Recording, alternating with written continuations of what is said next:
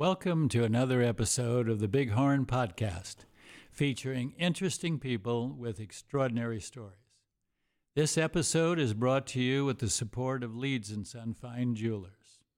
I'm your host, Marty Lockman, and today we will be talking to Jim Colbert, a winner of 35 professional golf tournaments and an integral part of the Bighorn experience from the very start. Jim, thanks for being here. Marty, happy to be here. Before we talk about your professional success and your involvement in Bighorn, I would love for you to start with the story at the beginning in Elizabeth, New Jersey, and the experience that affected your future. Well, uh, March 9th, 1941, I, I was born in St. Elizabeth Hospital, Elizabeth, New Jersey, and we uh, lived in Nutley for four years. Now, obviously, I don't remember a whole bunch about that, but I do remember. It's, I've heard the story enough times, but I think I remember.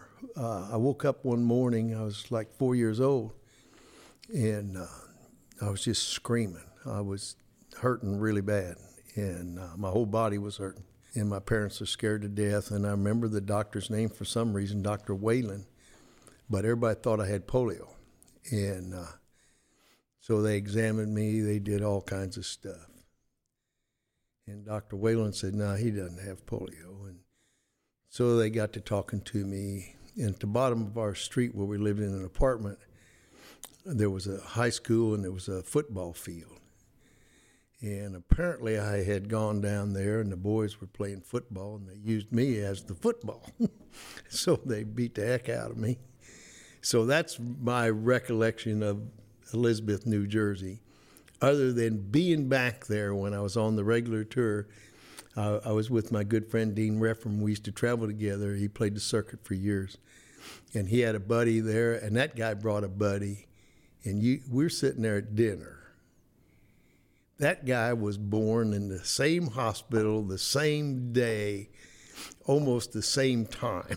Unbelievable. that I was. You know, you've run into people with birthdays, but this same hospital, same day, same time.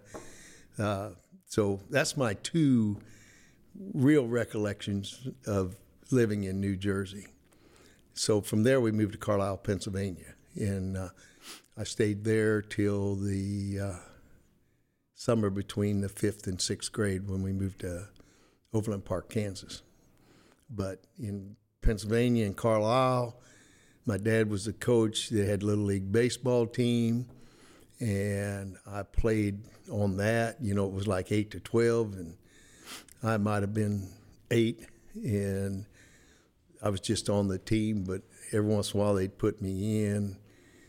Uh, we had a guy named Washington who was a heck of a ball player. Played basketball and football. Was a big star at Purdue, but on that major, on that team, I apparently was on base and he hit it and somewhere between second and third, he he just picked me up and carried me the rest of the way around.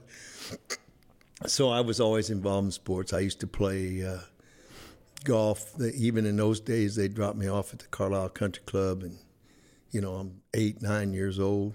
I got my first set of clubs when I was eight.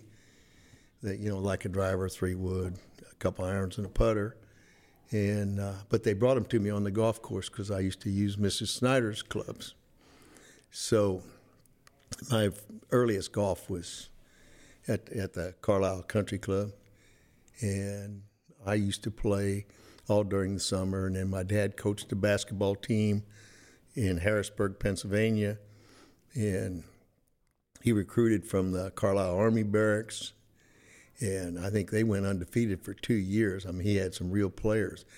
Ironically, two of those players that played on that basketball team when they were seniors in college, one at West Point and uh, one at Annapolis. They were both captain of their football team.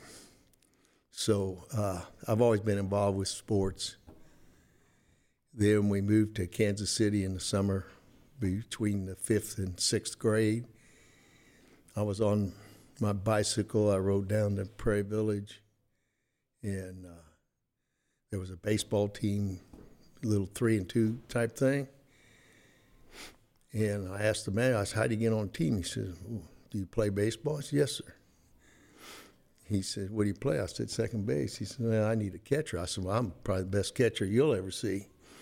And so I, I made the team. They actually backdated the contract a little bit, but in those days, everybody had to play two innings or something, and uh, so when they take me out or something, you know, I didn't like that too much. But eventually, they just moved around to everybody else. I was the first one that could actually throw the ball to second base and catch a runner. You know, in those days, you get on first, you steal second, you steal third. It was automatic. it was automatic. So, so that was fun. So, I played baseball there, and then that summer, went to the grade school, the sixth grade, and I actually played on the eighth grade, seventh and eighth grade football team. And uh, I was a little short, fat end, but at least I could catch. But after I catch it, I never could outrun anybody. They'd always catch me from behind. But so I always played football, basketball, baseball, and golf. And so it was only limited months for all of that as as I was growing up. Was golf? I mean, did you even have any thought at that time that? I mean, you liked all sports like most of us did. Was golf the favorite, or I mean, at that time you didn't think, well, this might be a career for me. I mean, you're a young kid, but well, my hero was Johnny Lattner from Notre Dame. He was a halfback. You know, he was 6'1", 190 so that's what I wanted to be. I wanted to be a football player. I wanted to be 6'1 and 190. As it turned out, in my rest of my life, I wouldn't have much trouble making the 190. I just couldn't make the 6'1. And, you know, I topped out at about 5'9. And uh, I always thought of, you know, football. It's crazy. I didn't like practice because in those days, we man, we used to hit every day. Well, I wasn't willing to die in practice. But in the games, you know, I'd put it all on the line and I played quarterback and sometimes middle linebacker and sometimes safety, just depending on what the situation was. And uh, my senior year at Bishop Miege High School, which was the first year for that, it was St. Agnes for three years, and then we got a new school, a new building, changed the name, and that's still the only undefeated football team. Uh, Miege is they've won some state championships, but that's still the only undefeated football team, and uh, so I played a lot of basketball. I had offers for basketball, football, and golf uh, in college.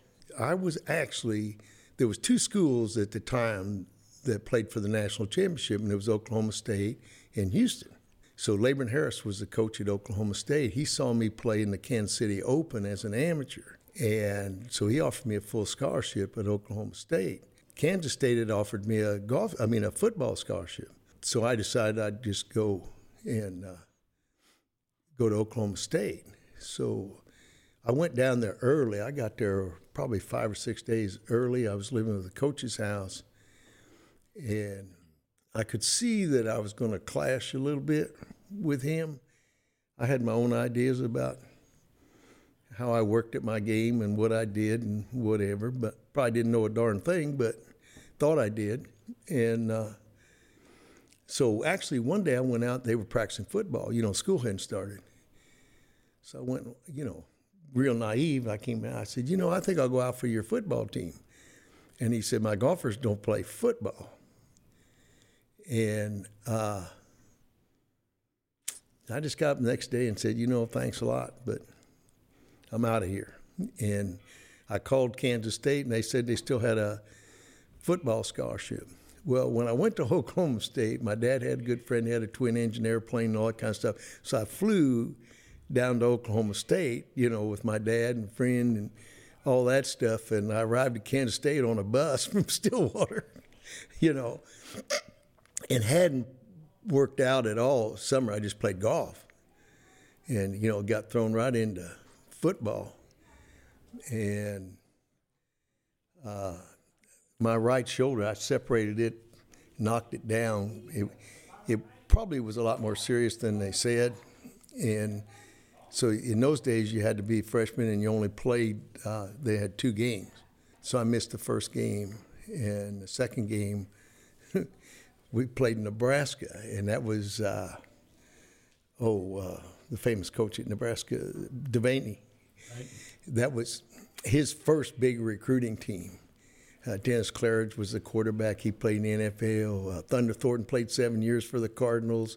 I mean, these guys were monsters. That you know, we played them on a Friday afternoon, but it had rained all Thursday night and all Friday during the game. Thank God, because it was a quagmire out there.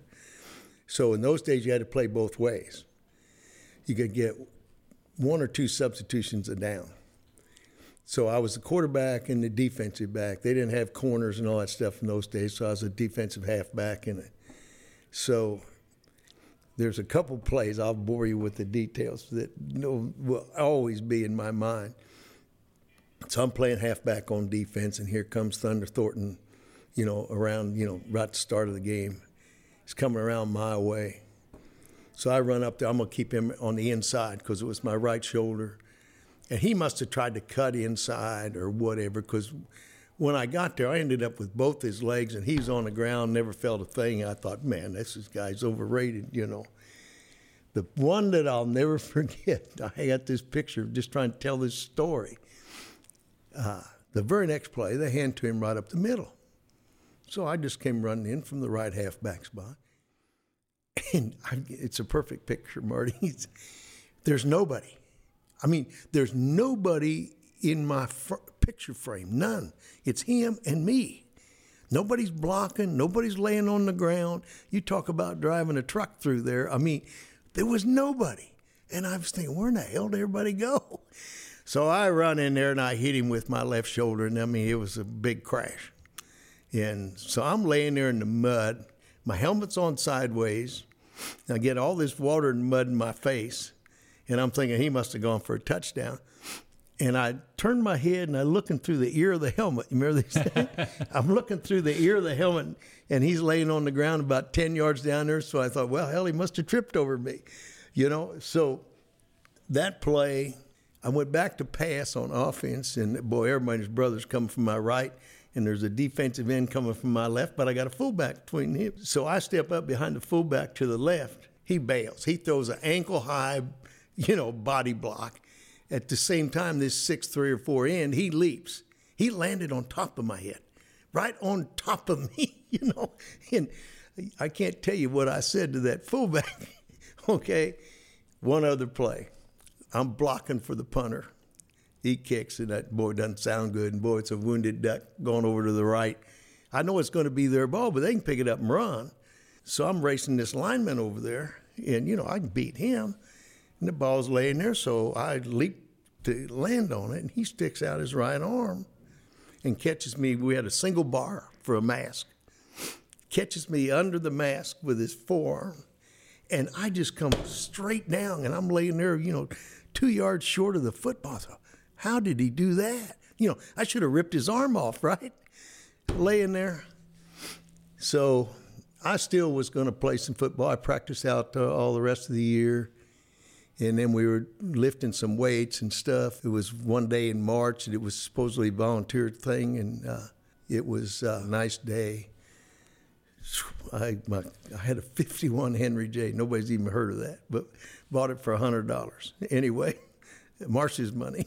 anyway, so we, I, I go up to the country club and I play nine holes. And I shot like 43 or 4 I was my neck was bigger, my shoulders were bigger, and my chest. And I thought, God, am I ever going to be able to play golf? So I had a really bad night. Went down to the AD, and I said, "Is there any chance I could get a golf scholarship to this school?" Of course, they didn't have such a thing. He says, "Sure, Colbert. At least now you're getting smart. I can do that." So from that time on, I concentrated on golf. On, started to look pretty good. Golf. Yeah, like right now, just relating how I felt in the shoulders and the neck. I mean, that's what Tiger did. That's what McIlroy did. They all got too big in the chest. And uh, Faldo, you know, he started working out. I don't know whether you remember it, but. Right. Um, all of a sudden, he came back 20 pounds heavier, big in the chest. He played like two or three weeks, disappeared for a couple months, got rid of all that, and if you look at Tiger now, you look at McIlroy, they have really gotten rid of those big necks and big chests. They look like they're a lot younger and in golf shape. You don't want big, huge shoulders and chest. Uh, in golf if you if you can help it. If it's a natural thing, that's one thing, but if you just build up those muscles, you don't have the flexibility or the same coordination. Right, a guy like Koepka maybe can Yeah. carry it. Oh yeah, I mean guys- that's his yeah. natural build. Right. right. you know, I, what blows my mind about Koepka is he works out before he plays. Now, that I would think that'd be the last thing you want to do, but uh, I'm not telling him what to do. Well, in, in our day too, even lifting weights, they would tell you, "Oh, Yeah. you're going to get muscle bound, and you're not going to be able to be as." well, they were right. Yeah. I mean, but you know, anything you can do on your forearms, your arms, your legs uh, for strength, that's that's terrific, especially legs. and then in '64, you finished second in the NCAA's, Yeah. and then '65, you turned pro. Well, yeah. Uh, I mean, you probably think I'm making this one up, but so I won the Missouri Amateur in '63, and then in uh, '64 the NCAA, and then in '65 I won the Kansas Amateur. And then you know the Kansas Amateur. You remember Jim Hardy, the teacher? You Absolutely. know, I beat him in the semifinals. I beat Grier Jones in the finals. You know, Grier won a bunch of tournaments, and. Uh, so I was working for the Aetna Insurance Company, uh, selling life insurance, and I was guaranteed seventy five hundred a year, and then I could make some more if I got over on the commission scale. And my dad was in the electronics business, crystals, two way communications, and he'd made a lot of stuff for the government, highly sophisticated uh, crystals. So he'd set up a job with, for me with K Electronics, and I was going to make fifteen thousand a year and travel the United States like my dad did. And uh, so that you know sounded pretty good. So I won on the Sunday, and then Monday morning is my interview, but it's really already set. But I'm going to go to work for K Electronics so Dick Mackey was a sports writer. He died at age 50. I mean, he wrote for a lot of big stuff on the tour and Sports Illustrated and all. He really had a bright future. He had a heart attack when he was 50 and died. But he always he followed me since grade school. So he's going to do me a favor. So I get up to see the Kansas City Star, see the article, and it's just Jim Colbert, Aetna life insurance salesman, wins Kansas amateur. I never read another word. It it was like I got slapped in the face. I don't know if it's the first time I ever really thought about who I am or what I am. And but the way it hit me, I'm Jim Colbert jock. I'm athletic. So I go for the interview. I'm going to do the whole thing. We sit down probably half hour. Uh, the last question I asked was, "Well, what kind of car am I going to get?" I thought at least I get a new car. Plus, I'm going to double my salary. And uh, he says, "Geez, Jim, I don't know." He says, "We got some A cars around here. You'll get one of those." And he got his chair, stuck out his hand. I shook my hand. He said, "We got a deal." I said, Mr. K, this is, you know, I can't thank you enough for the offer and all that, you know. I said, but if I'm going to travel around the United States in a car, I think I'll throw my clubs in the trunk and see if I can't make a living doing that. And I mean, I didn't know where that came from. He was shocked, you know. I, you know, I thanked him again and everything, left. Went back to the insurance company and quit, and then go home. You know, Marcia's all excited. You know, we're doubling whatever. And I said, I didn't take the job. Why not? I said, well, it's worse than that. She said, what do you mean worse than that? I said, I quit. "Well, what do you mean you quit? How are we going to live? I said, I don't know. Uh, but you'll have food to eat and a roof over your head. And, you know, we already had three kids. And uh, so I went around trying to raise some money, you know.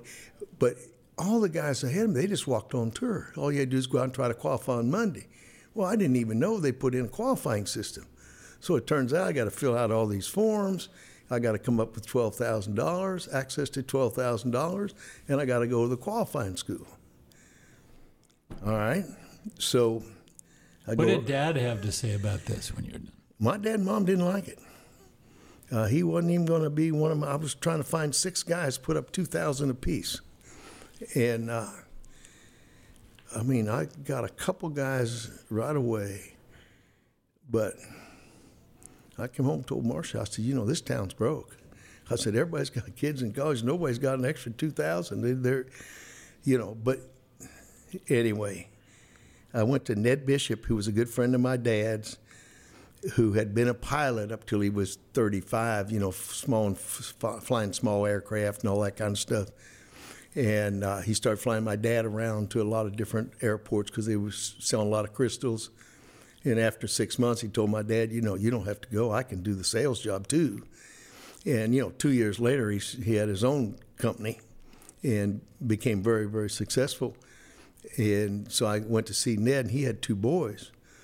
And Ned said, No, I don't like that, Jim. I don't think it's the right thing. He says, You know, uh, I was a pilot. You know, I already been down that road, you know. Uh, I think it's a big waste of time, so I'm sorry. I can't do it. So he called me back about a day and a half later and he says, Come down and see me. So I go see Mr. Bishop and he said, I'll tell you what I'm going to do. I'm going to put up a couple thousand and I'll get the other guys. And he said, I think this is a terrible idea.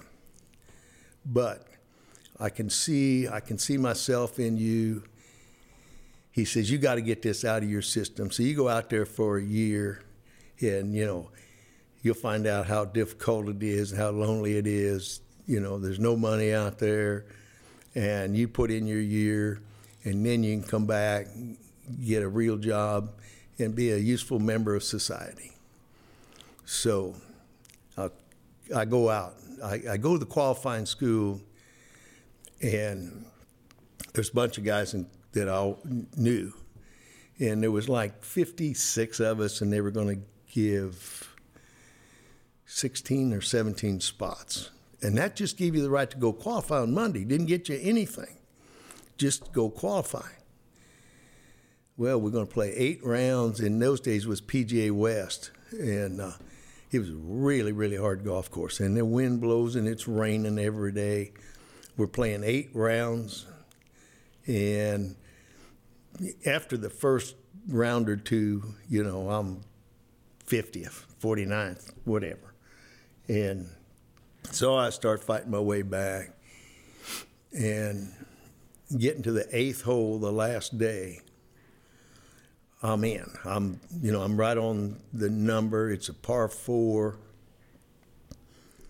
and I make eight. So now I've got 10 holes left. And I remember I birdied the 143rd hole, par five, to uh, tie Jim Langley. You may, he, Jim was the pro at Cypress Point for all those years. Uh, he he, uh, he, he got in a car wreck, tore up his shoulder, and you know really only had one arm after that. And he was he was a pro at Cypress for 30 years, and so we were playing the last round together. So I knew I had to catch him, and so I get up trying to hit a hard low hooking driver. There's a lake on the left, and then there's some more room. Then there's another lake up by the green and it's right into this big wind. So I think I got to hit a low hook and a three would even come close. So it looks and it looks like it bounces in the water. And he gets up and hits a one iron out to the right. I thought, you know, he's you know, he's going to be at the right again. And now he's got to come into the wind over this bunker, pins on the back. But so I'm not in the water but I'm standing on the rocks, you know, and the ball's about hip high, and I'm going to try to hit a three wood. So I'm really, I'm addressing it. I'm getting ready to do it. and I just stopped. I said, you know, this ain't going to work. so, I mean, the best he can make is five. Is, you know, I'm starting to rationalize because that's the guy that I got to get to that I'm tied with. So I decided to drop it, take my club lengths, and I drop it. Marty, I don't know the mental gymnastics that everybody goes through, whatever. So now I've got to rip a three wood to get it to the green. And I'm getting over it. I mean, I'm addressing it, I'm getting ready to hit it. And I stop. And I kind of chuckle to myself. And I look at my left arm, and then I look at my right arm. I say, Well, I'm not bleeding. You know, if I try any harder, I'm going to show blood. I mean, That's how that's how involved I was. But I had the presence of mind to stop and kind of laugh to myself. And I don't see any blood. You know, you try any harder, you're going to start bleeding. Kind of chuckled, got up and just ripped his three wood, and I got it maybe a foot on the green. So he's over to the right. Third shot goes in the bunker. But I'm a, I got an 80 footer if it's an inch. However big, it was a new course, so you can imagine how big the greens are. And I got to put it right up by the bunker, and then it's going to turn left and come down towards the hole. I have no idea how long it took me to hit this putt, but picture this. I have, I, I can't, how I got where I got. So I got to hit this thing 15, 20 feet to the right, up by the fringe, and come down. It's a minimum of 80 feet, might have been 100. So I hit it. The next thing I know, I'm on the far side of the hole. The ball's still got 25 feet to get there. I'm on the hole rooting it down, saying, Come on down, come on down. I mean, I left it maybe an inch short, right in the middle. And of course, I made my five. He hit the hole out of the bunker, but it, you know, it came stop about three or four feet. And so we tied. So when they were giving away the cards, I got the last card because way my name was. We were tied, but if it was 17, he got 16, I got 17, whatever. And all the guys there, I mean, they all kind of knew me from college, all the amateur golf. Colbert, you made it. See, everybody dismissed me because I was always way back. And uh, they dismissed me. And I, you know, I said, well, sure. What are you, what are you talking about?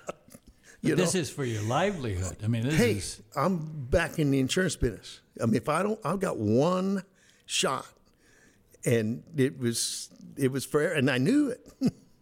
I, I knew it, and but that part about looking at my arms, where does that come from?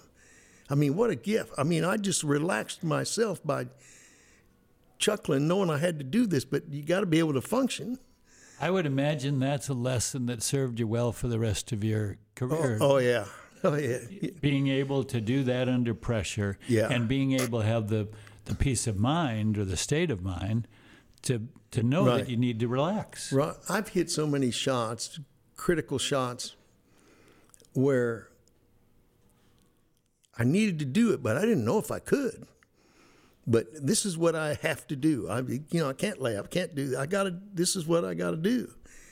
And I know it sounds eerie, but I could be standing over the ball getting ready to hit, and I could see me like standing up here in the clouds watching, just to see if I could do it. I mean, it's. Do you draw on those experiences even when you're out playing now? I mean, well, you know, I don't have those same powers right now, but those those are acquired and practiced. They really are, and you know, the hardest thing for an athlete or even actors or uh, you know anybody that's really visible. Uh, to me, when I'm under the most stress, is the neatest feeling in the world. It's a natural high. I never try to back it down. You know, I recognize it and I want to go through the top because all the good stuff is what they call the zone. And, you know, I'd go the first tee on the last day. I mean, I'm jumping out of my skin. I wouldn't let anybody know it, but, I'm, you know, they think I'm Mr. Cool, but I'm jumping out of my skin. But as the game goes on, it all slowed down. You know, I'm swinging slower on 18 for all the money than I was on the first tee. Uh, but I practiced all that. I practiced the, the mental side of it and uh, read books, just nothing to do with golf. Just how do you how do you act? How do you feel? What do you what's the tricks for the, controlling your mind? And the one that I still have is, you know, everybody gets negative thoughts, you know.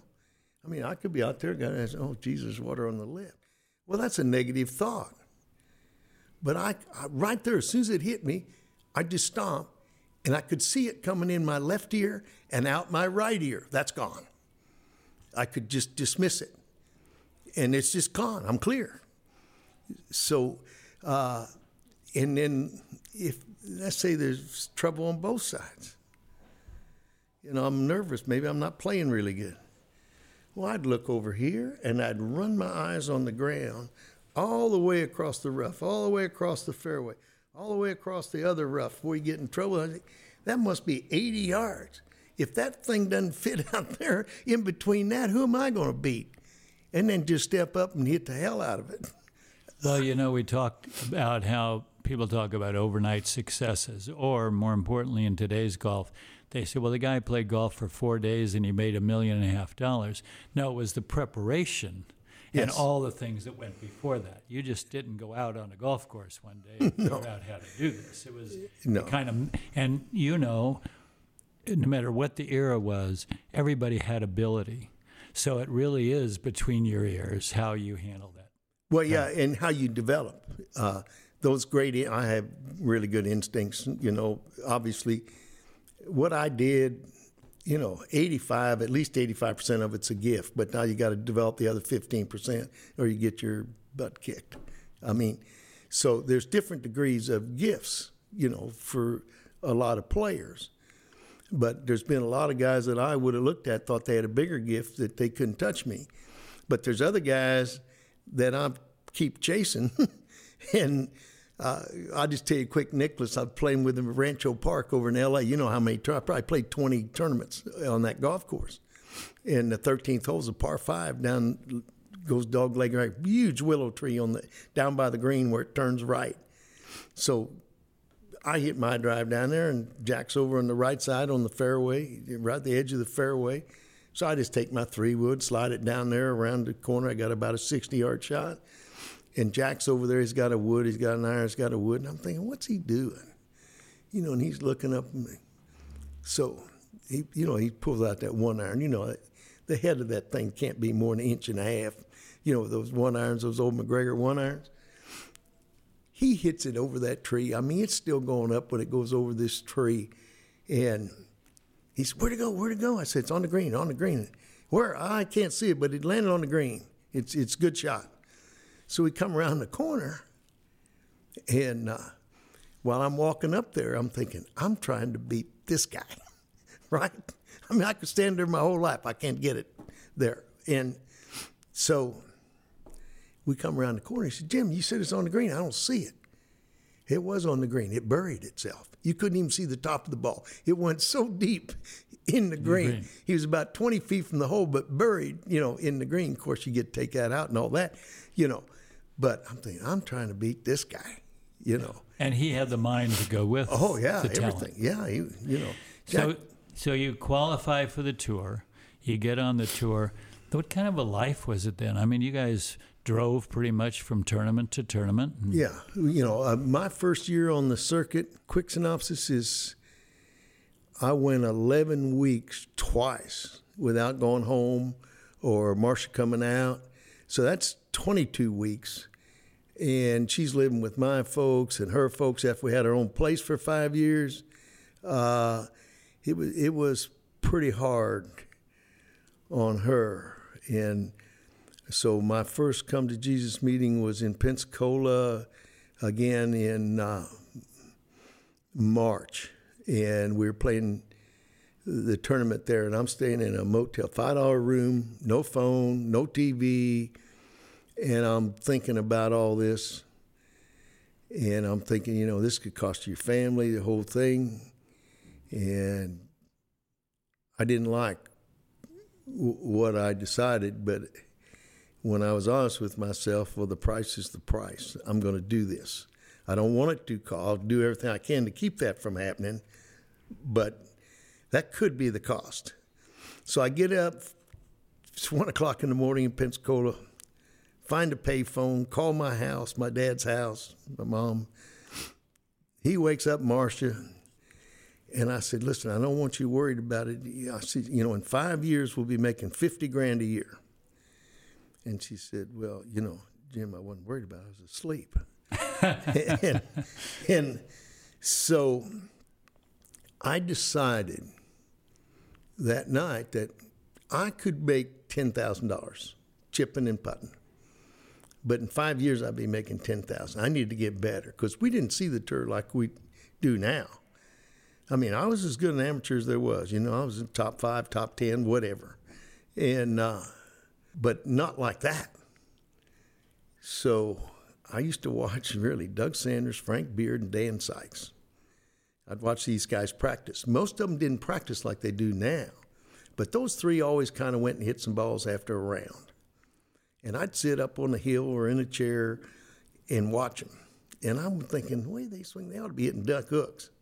They're hitting it, you know, they some hit a nice draw, they can hit some fades, they can hit it high. And they're using their right side basically, and uh, I'm thinking they ought to be hitting duck hooks. And I'm hitting low duck hooks. I learned to push back and pull down with the left. So after they'd leave, I'd get my caddy. You know, you had to have your own shag bag, and they'd go practice. So I'd I'd go hit some balls. Now, so fast forward at the in September, we had like two weeks off, and Jack Tuthill was the tour official, and we only had one PGA Tour official. So he says, you know, you got two weeks off, and then we were playing uh, Portland, Seattle, and the Canadian Open in Vancouver in October. So he comes to me and he says, Jim, uh, I was in the first tournament because I just made the cut. He says, You have to make a check in the last three tournaments, or you got to go back to the school. I said, What are you talking about? He says, I said, Well, whose decision is that? He says, Mine. I said, You're determining my future? I've been out here nine months, and you're telling me right now that I have to make a check in three tournaments. In those days, 50 guys made the cut, 156 teed off, 50 made the cut, and 25 made a check. And I mean, I was really pissed. I mean, I was I don't, you know, I'm sure I can't repeat what I said to him. So I had two weeks. I had so anyway. I come back out. I win 900 in Portland. I win 1200 in Seattle, and I'm in the next to the last group in Vancouver in the Canadian Open. You know, and I'm thinking, you know, well, hell, I might as well go win it now. And I don't know what happened on that front nine. I shot 41 or 42 and I brought it back in 35 on the back nine and won 215 bucks and kept my card and made almost 50 grand the next year uh, and been exempt ever since. But I won, I finished 42nd with like 26,000 something official. But the Hope was a big tournament. The Crosby, and I played well in those. They didn't count that money. Plus, I got to do a few Monday things, you know, whatever. Made close to 50. And uh, well, you kept your promise to Marcia. Yeah, yeah, I did. Uh, so, uh, you know, after that, it was just keep trying to get better. And uh, the year after that, I was trying to get better again, and I missed the top 50. Well, by then it had gone to 60. And, uh, but then I won in uh, March in Pensacola. So, well, you have a you have a really good career on the PGA Tour. Then you do some TV yeah. when you're finished with that with ESPN. Right. And then you take apart the Champions, what's now called the Champions Tour, the Senior Tour at that time. Tell me about that whole experience because this is, as Chi said at one time, it's life's greatest mulligan. Yeah, exactly. For you guys to be able to play at that time on a on a tour. Exactly, and and it was exactly that. Uh, see, but before I got off the regular tour, the last one I played was the 87 Open in San Francisco. I never officially retired. I just, my body was killing me. I played there, I had a TENS unit on my back, I had a brace on each knee, and every step, it was like somebody's hit me right in the side of the head with a little hammer. And I had driven up there. Marcia and I had driven up there from Las Vegas. So that's where our headquarters was. So I driving home, I just told Marcia, I said, you know, I'm just, by then I had eight golf courses, that management company. and Hubbard was already involved there as a partner. Uh, right after I got the first course, he kept coming out to Vegas and he says, you know, I, uh, I think this is a good business. I need to be, I need to be a partner. And uh, I can't believe I did, but I charged him a hundred grand. to, and he paid. so he, he, he was he was a partner. But so I had some golf courses to do, And then I thought, you know, when I got in the golf course business, I was I didn't want to be a designer per se. It's just like playing. When you get a job, you know, as soon as you finish the job, you need a new job. I was looking for recurring income. I thought that might be a good idea, and uh, the management company there was CCA was all in the private business, Country Clubs of America, and American Golf had just started, and they had like five or six. So my thought, well, I want to get as far from Jack and Arnold as I can get because they're working the top of the line. And so I thought, you know, if I could bring the look to public golf that they see on TV, you know, that would be a good thing. And I'd do it, you know, with numbers rather than high prices. So I acquired the city course in Las Vegas uh, on a lease deal and basically on a promise to try to bring the PGA Tour back to Las Vegas. That's all I could do is promise. I couldn't make it, guarantee it. Best efforts. And that was in 81 when I took over January of 81 on my first course. So uh, in 83, we had the first million dollar tournament in the world, anywhere in the world. And uh, the uh, we had the Bob Hope format only in fivesomes instead of foursomes. But Beman and every, he understood the value of a million dollar tournament. And uh, one of the players, there's four players on the board, three independent directors and three PGA guys. And the commissioner is actually not a voting member.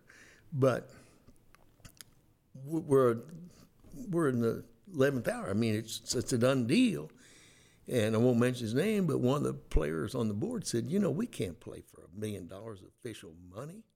You know, if you didn't play in that tournament, you'd have no chance of winning the money title. I just said, duh. you know, Dean like, huh? Yeah. And uh, so everybody just kind of just let it pass. I mean, it didn't, even, you know, embarrass anybody. And uh, the very next year, there was $3 million tournaments. The year after that, there was 15. And after that, they all went. So, I mean, it skipped 10 years of purses, you know, and our board understood it. Well, during that time, too, I mean, we talk about the the impact that Arnold have. We right. talk about the impact Jack. We talk about Tiger. Right. But Deane Beman, and during that oh. time, oh. that had a huge impact on the growth of golf you know, people find it hard to believe, but when Deane, I was playing in Australia, and I took, I played the whole day of golf, lost the tournament. I was leading, got on the airplane, and that was, I, I was 48 hours when I got to Pinehurst, North Carolina.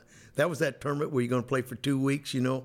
Uh, Crenshaw and uh, Miller Barber did so well there. But anyway, uh, we got a board meeting, and I get there at about 10 in the morning because I already, you know, they've been in the meeting for a couple hours. And, you know, I'm bagging the meeting. I'm just, give me a room and I'm going to bed. And Beman comes running out. I'm not even out of the car.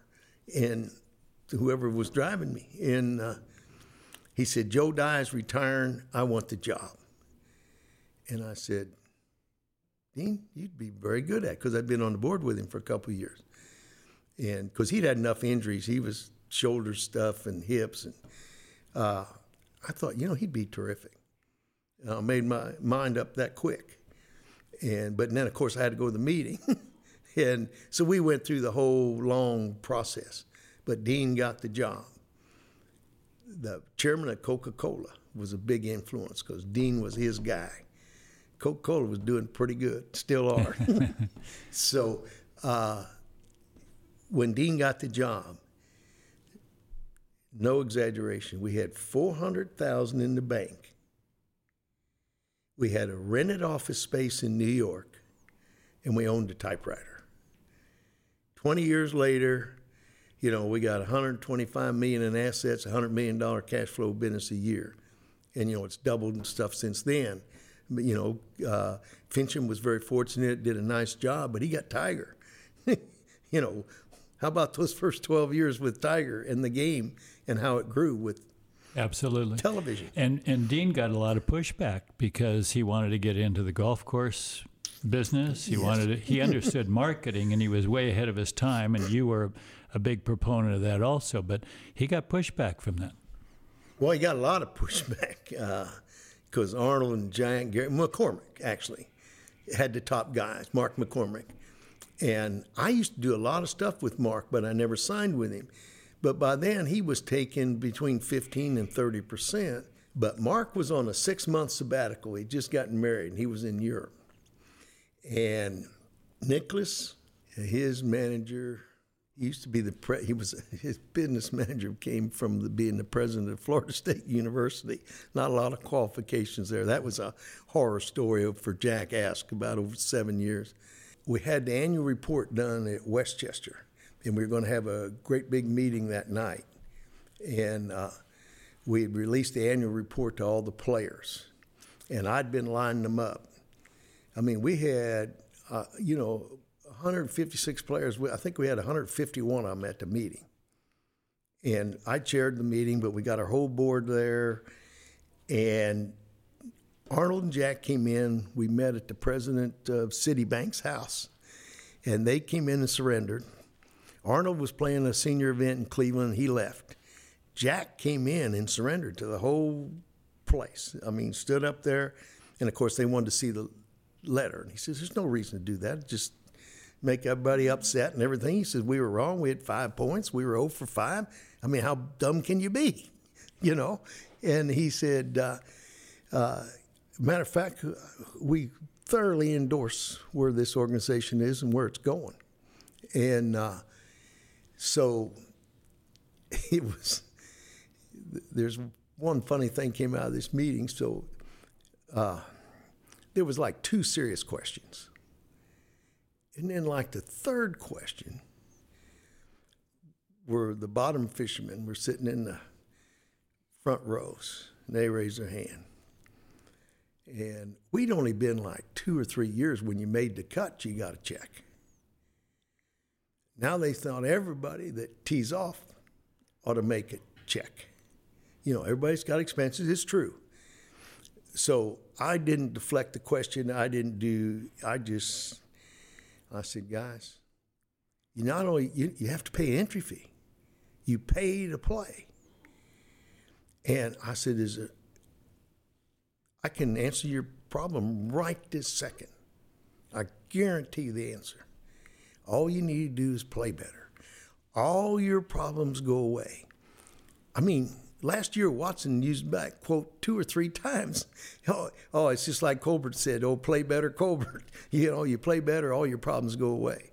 So there's guys out there now, young guys that have heard that story. So it's pretty sad. That's maybe all they ever remember about me, but play better. Well, that's the you know the line now about kids soccer. Everybody gets a trophy. I mean, Yeah. that's not the way life is. No, no, I'm totally opposed to that. And that's part of growing up. You know, if you really want a trophy, if it means something to you, get better. Go work at it. So now you've had this wonderful career. You've done extremely well. You got golf course business. You met Hubbard already. How does this all come together? Because we're all fortunate to be part of this wonderful place. Uh, how does that relationship continue and, and morph into what we see today? Well, uh, so Hubbard was involved, you know, and uh, a matter of fact, uh, I left. I wasn't going to play the seniors, but I was covering them, and I'm watching them, and I'm thinking I'm better than they are, and because I was swing wise and striking the ball, I was way better in my 40s than I was in my 30s, and way better in my 50s than I was in my 40s. And I'd met a guy named Jimmy Ballard.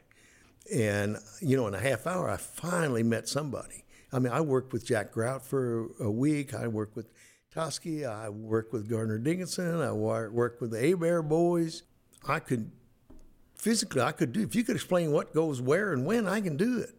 You know, I'm, you know, so uh, when I met Jimmy Ballard, then my whole career, well, I won four tournaments on the tour before that and was ready to quit and I won 31 after. So that'll give you some idea what I think happens when where you hit a golf ball. It's not up for debate, okay?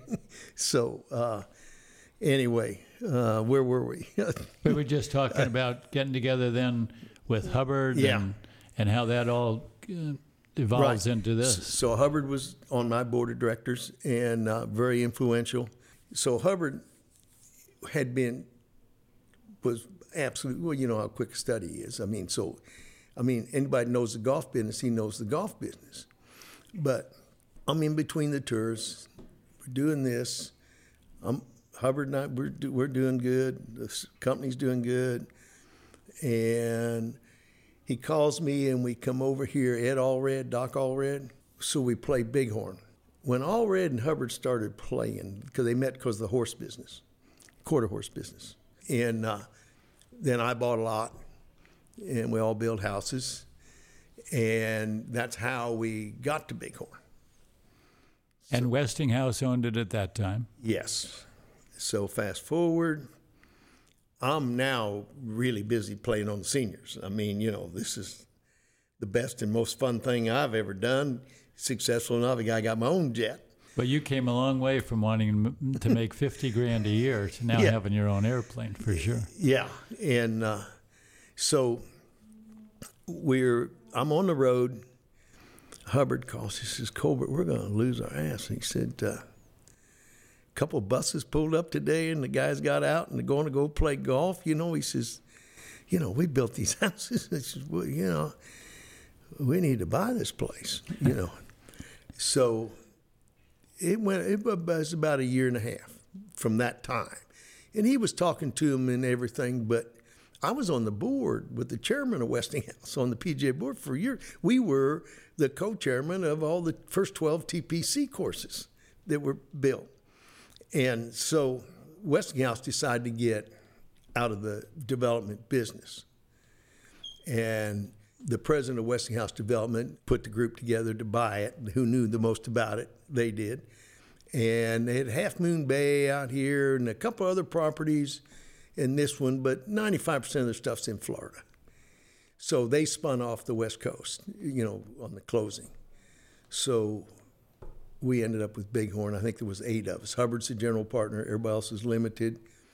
And I would like to make a point of that. I was really fortunate that because I made investments here, I made other investments, but this one was the best one I ever did by far uh, here at Bighorn. So, right from the get go, uh, and Hubbard had never been in the development business, not one minute. He'd owned property. He had sold some property here and some property there. Uh, he'd been in a lot of different businesses and a big success, but he he had never been in the development business.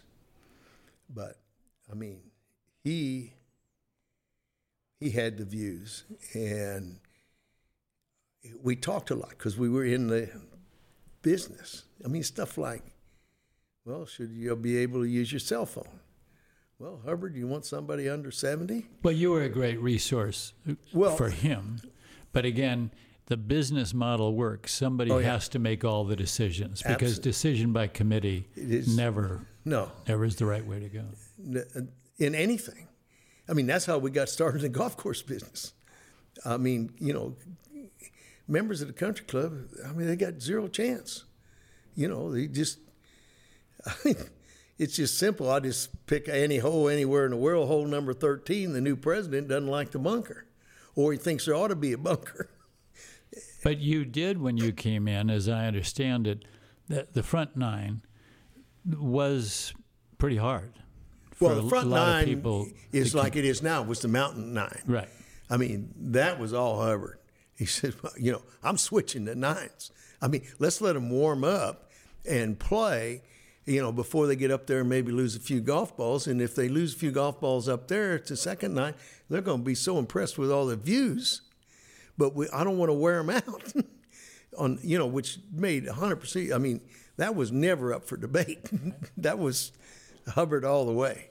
And And then when you when you did the canyons, um, uh, you know, I understand that you know you were involved in not the design, but you were very involved in a late night business meeting and getting the designer to agree to do uh, the canyons golf course. Well, you know, he had arrived and he wanted Fazio, and my observation was Fazio does the best private golf courses in the world. Uh, where if you ask me about Jack, Jack at that time was doing the best resort courses. But they were pretty hard, but magnificent to look at. And most golfers, if they can't play a course, they just figure they're not good enough. Uh, some of Jack's original private courses needed a lot of redo. It was just too hard on a daily basis for the quality of the player. And so, and Fazio was always a listener. I mean, he would do because I've I've known him forever. So, so we make an appointment and go to the Masters uh, to meet Fazio, and uh, we go to dinner. Uh, it's eleven thirty at night when we're going to dinner in downtown Augusta, and uh, Rick Smith, the guy from Michigan's been in golf courses, done some TV, teaches. He and Fazio are there, and uh, I don't. I'll just tell a little sidebar. uh, so we got our little table there. Somebody had a basketball, you know, and Hubbard used to play basketball. And you know, it's it's midnight now, and you know, we haven't been in church. And uh, let me see that basketball. he's going to put it up and spin it on his finger. Woo, man, it flies over this other table, hits their wine, knocks it all over there. I mean, he bought everybody's dinner in the whole place. Okay. So, anyway, so we got Fazio pumped full of wine, and he agrees to do it. He said, I'll do it. And so now we're trying to get the contract done, Hubbard is, and he says, uh, he's starting to buck a little bit. You know, he's not sure he wants to do it. And I said, Well, I'll handle that. So I just called Rick. Hey, Rick, didn't he say he was going to do it for sure? He said, Yeah, well, would you call your buddy and tell him he said he'd do it? And so Fazio says, I'm in, you know. So, it, but it was something he needed to do anyway, because it wasn't very long after that. Some other people offered him a million dollars not to do it. That that he had, you know. So uh, he really did need to do that because he, he doesn't give exclusives. I mean, who would? Right. So, uh, so it all worked out for you know for the best. Yeah, it certainly turned out. And now, Jim, we're going to take a short break for a message from Leeds and Son. You're buying more than a diamond ring or you're buying more than a watch when you come to Leeds & Son. You're buying integrity. You're buying value. You're buying the best products in the world brought to the Coachella Valley with great care. Leeds & Son, the Coachella Valley's jewelry experts. And now we're back with Jim Colbert. Today, what you see, the new clubhouse, and I know that you were instrumental, or not instrumental, but certainly strongly suggested that maybe that was something that we should do. Again, Mr. Hubbard was the one that made that decision, and look what has happened. Is there a place, Jim, that you've ever seen that is this kind of a package where we've got steakhouse and golf courses and clubhouse? There's, there's, there's no resort in the world that has everything that we have. I mean, let's go back to the clubhouse to start with. That's the only assessment we've had in 20 years here. I mean, we have over 200 members that got a new spa, a new marketplace, okay, a new golf course, another new clubhouse over there this new clubhouse free. Free. That was out of the investor's money or the cash flow, however you want to look at it. Uh, the clubhouse, Robbie Pike, one of our members, but at the time he'd only been a member maybe three or four or five years, and he he had you know a great vision of this place, and as did Hubbard or does Hubbard, and he says, you know, the clubhouse doesn't fit. There's nothing. About it. The clubhouse is nice, but it doesn't fit the real estate and the real estate prices and the members that we have. And so I took it to Hubbard, and of course he said, I ain't building no clubhouse, you know. But he got to thinking about it, thinking about it. He says, "You know, Jim, I am going to think about it." So then he hired somebody, consultant. You know, to, you know, once he started doing that, uh, you know, it was it was pretty far along, and one of the things he didn't do when we ended up doing the second course ourselves, where we thought was we were going to be partners, and uh, you know when I forget the numbers, but at a certain time it belongs to the membership, but it's really the piece of paper you you know. But I said, you know, we did that with the first course, but we should own it. And then after you sell all the real estate and everything, then you can sell it back to the members, which is what everybody does. And he's no, not doing that. It's you know, that was that was a you know, you're talking probably ten or twelve million, more if you got greedy. Uh, we spent forty something over there. Uh, just once we were having a couple of drinks a few years ago. He says, "You know what? You know, we should still have that club." but that's the only time it was ever mentioned. But uh, there's no this is the best business model in the United States. And I say that because of our employees and their benefits and their kids' college education. Uh, you know, uh, we, I don't know, last year we had like 109 kids in college, plus what we do at the Marine base, and plus the 12 local charities that we gave a half million dollars, split up a half million dollars, 12 local charities last year. But our employee benefit fund is second to none. And uh, this is the, the best business model in any business. Well, and Mr. Hubbard said, you know, he's a great believer that the employees share in the success of the, the club. Yes. That uh, that they're an important asset to this club, and we all agree with that because uh, you know we get treated so well, but they're really part of the family you know, I I have you know my foundation. You know, they come out you know Super Bowl weekend and we play golf for a couple of days, watch the Super Bowl, and now in the hub, don't bother anybody. Uh, they come.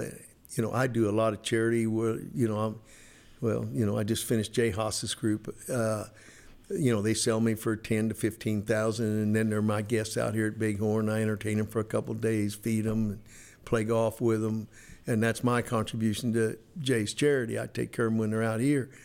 But so this club is so philanthropic that, but Hubbard's money goes first, you know. So uh, well, you know this because you won a tournament with him, and it was supposed to be five thousand dollars, and uh, he donated that to the. Uh, yeah, it, I saw you fall. Out, I saw you fall out of the, out of your chair. oh no, he donated everybody's money. That's exactly right. yeah, but it's for and and that's what I'd also like to talk to you about is that particular event, because you're instrumental in putting that together every year and so many of the employees and their kids benefit from oh, yeah. from that tournament. How did that come about? It's become uh, to me it's the best event we do, well, and we do a lot of good events, but that's as good an event as we do all year. You know, that's I I can judge it from a different perspective. Is my golf pros? They come back hundred percent. It's it's so successful that you know I need to bring in new blood. So it started with 20, we're up to 26. And it's hard for me to invite new guys because, you know, I say if you come, then you're going to be invited back. And uh, so I'm going to have to make a decision or two because there's mm-hmm. some new guys I want to add, you know, so that our field keeps changing. So you get to play with a bunch of new pros. But uh, the pros love it. I mean, you just come in here, you sit down there, you Lee Trevino, you have breakfast with him, you eat lunch with him. One of the newer guys that happened to have dinner with him last year during the tournament, and he said, Why haven't I heard about this for the last 10 years? He said, This is the best thing we're invited to all year. Right. So, yeah. but it, again, so much of that is like my Colbert Hills people and all these other groups. They leave, they talk about the staff. I mean, any of my Colbert Hills guys, of course, we've been doing it for a lot of years. I mean, if they walk in the door, I mean, Bob in the locker room or Abel out front, oh, hi, Mr. Jones, how are you? I mean, how, they, you know, you and I know they have walkie-talkies, but anyway, But it is that that's what that's what brings people back. That's Yes. what they're amazed at. They've Yes. been at good places, not as good as this, but the staff is really what puts it over Oh. the top. they are unbelievable. Uh, you know, they, everybody that I've ever brought out here, that's what they go away with is our employees, which is which is terrific. I mean, I, I've got a couple of questions just to kind of tie things up, Jim. And one is, who has had the greatest influence on your life? Well, you mean other than my wife? I've been married sixty years. Wow. I mean, you can That's, a good, that's an awfully good start right there. Well, I mean, you can. Uh, well, you know me well enough that that's not the easiest 60 years she ever been around. you know, I have my good moments, but I mean, you you know that she'd be in the top first 25 probably. Uh, Well, what a great partner she's been through, Oh, yeah. through everything. I mean, that's really, I mean, she's been so supportive. But I'm most proud of our three daughters, our grandsons, granddaughter, our great grandsons, our great granddaughters, because our daughters raised them, and they're all super kids. And the kids growing up, you know, our daughters are all full grown, and now their kids are full grown and having their own families. But it has run through our family, and I can't take any credit. It, it, it's the way Marcia brought them up. I was gone. Right. I mean, I've had a lot of fun with our grandkids, especially my five grandsons. They got the caddy for me. I mean, they call every week still, and uh, but Marcia was raised the girls, and and now they've raised their families. So when I look at our family tree, I mean, they got to be the first twenty-five or that's whatever. That's a great legacy for sure. I mean, but it's her. I mean, you know, fortunately, I could provide some funds. We had nice, you know, things we've been able to do, but she was hands on, and with the grandkids. Now with the great grandkids, they still love to come out and be around us and everything, which is really nice. But my grandsons, they call every week. That's true. You know, it really is. So, uh, you know, business wise, well, obviously it would be Hubbard. Uh, I've had a lot of business associates, a lot of them really good, uh, but he's long term, and I hope he feels this way about me. But you know, Hubbard's still doing a lot of things. He's playing his gin games. He plays a little golf. I don't play golf with him anymore because, you know, anything from five feet or six feet in's a gimme, and I don't feel like I'm playing. You know, if I can't try to make the short ones, and but anything comes up, he calls me, I call him, or we'll just sit down and talk for an hour. You know, I don't feel like I don't feel ignored. I don't think he feels ignored. You know, but you know we all have our own circle of friends. But I would put two of us, you know, really tight. I mean, if he needed some, he'd call me. If I needed some, he'd be the first call. He knows that. Another question we ask is um, what advice would you give today to a 20 year old Jim Colbert? Have the courage of your own convictions. Uh, do your homework. Always do your homework. But when I think back, I go to freshman English class in high school. And Marcia remembers that she was sitting right in front of me. I was say, I'm going to marry you and take you places. She thought she meant dancing. but anyway, uh, I we were diagramming sentences, you know, and so I handed mine in, but I only went down a few stages. And Jim, you, Sister Patrice, you didn't finish the diagram. I said, well, I did all I needed to know. And she says, no, no, you're going to have to write letters. You're going to have to do all this kind of stuff. You know, you really do need to know this. It's important. It's going to be important for you. I said, no, my secretary will do that. And she said, How do you know you'll have one? I mean, I was so naive, I just thought everybody did. I said, Well, I don't know, but I surely will. And did. But I mean, I know that's kind of a crazy answer to your question, but it's like Oklahoma State. I'm school there. I mean, I'm staying the coach's house. You know, it's like when I didn't take the job. it's just I. I don't know that they're smart. It's just instincts or whatever. But I've always kind of had my own mind, and it wasn't always with the grain. You know. But you were true to your instincts. Yeah, you know, instincts with some rationale, and uh, but they're not all. You know, if we want to talk about all the ones that didn't work, we can get there too. But nobody bats a hundred, so whatever. Jim, I really want to thank you for being here today. I mean, not just sharing your stories, but sharing yourself and being part of what we have today here at Bighorn. Uh, you've been an integral part, as I said at the start of this. I really thank you for spending some time, and I hope down the line we can revisit because I know you have even more stories than you shared with us today.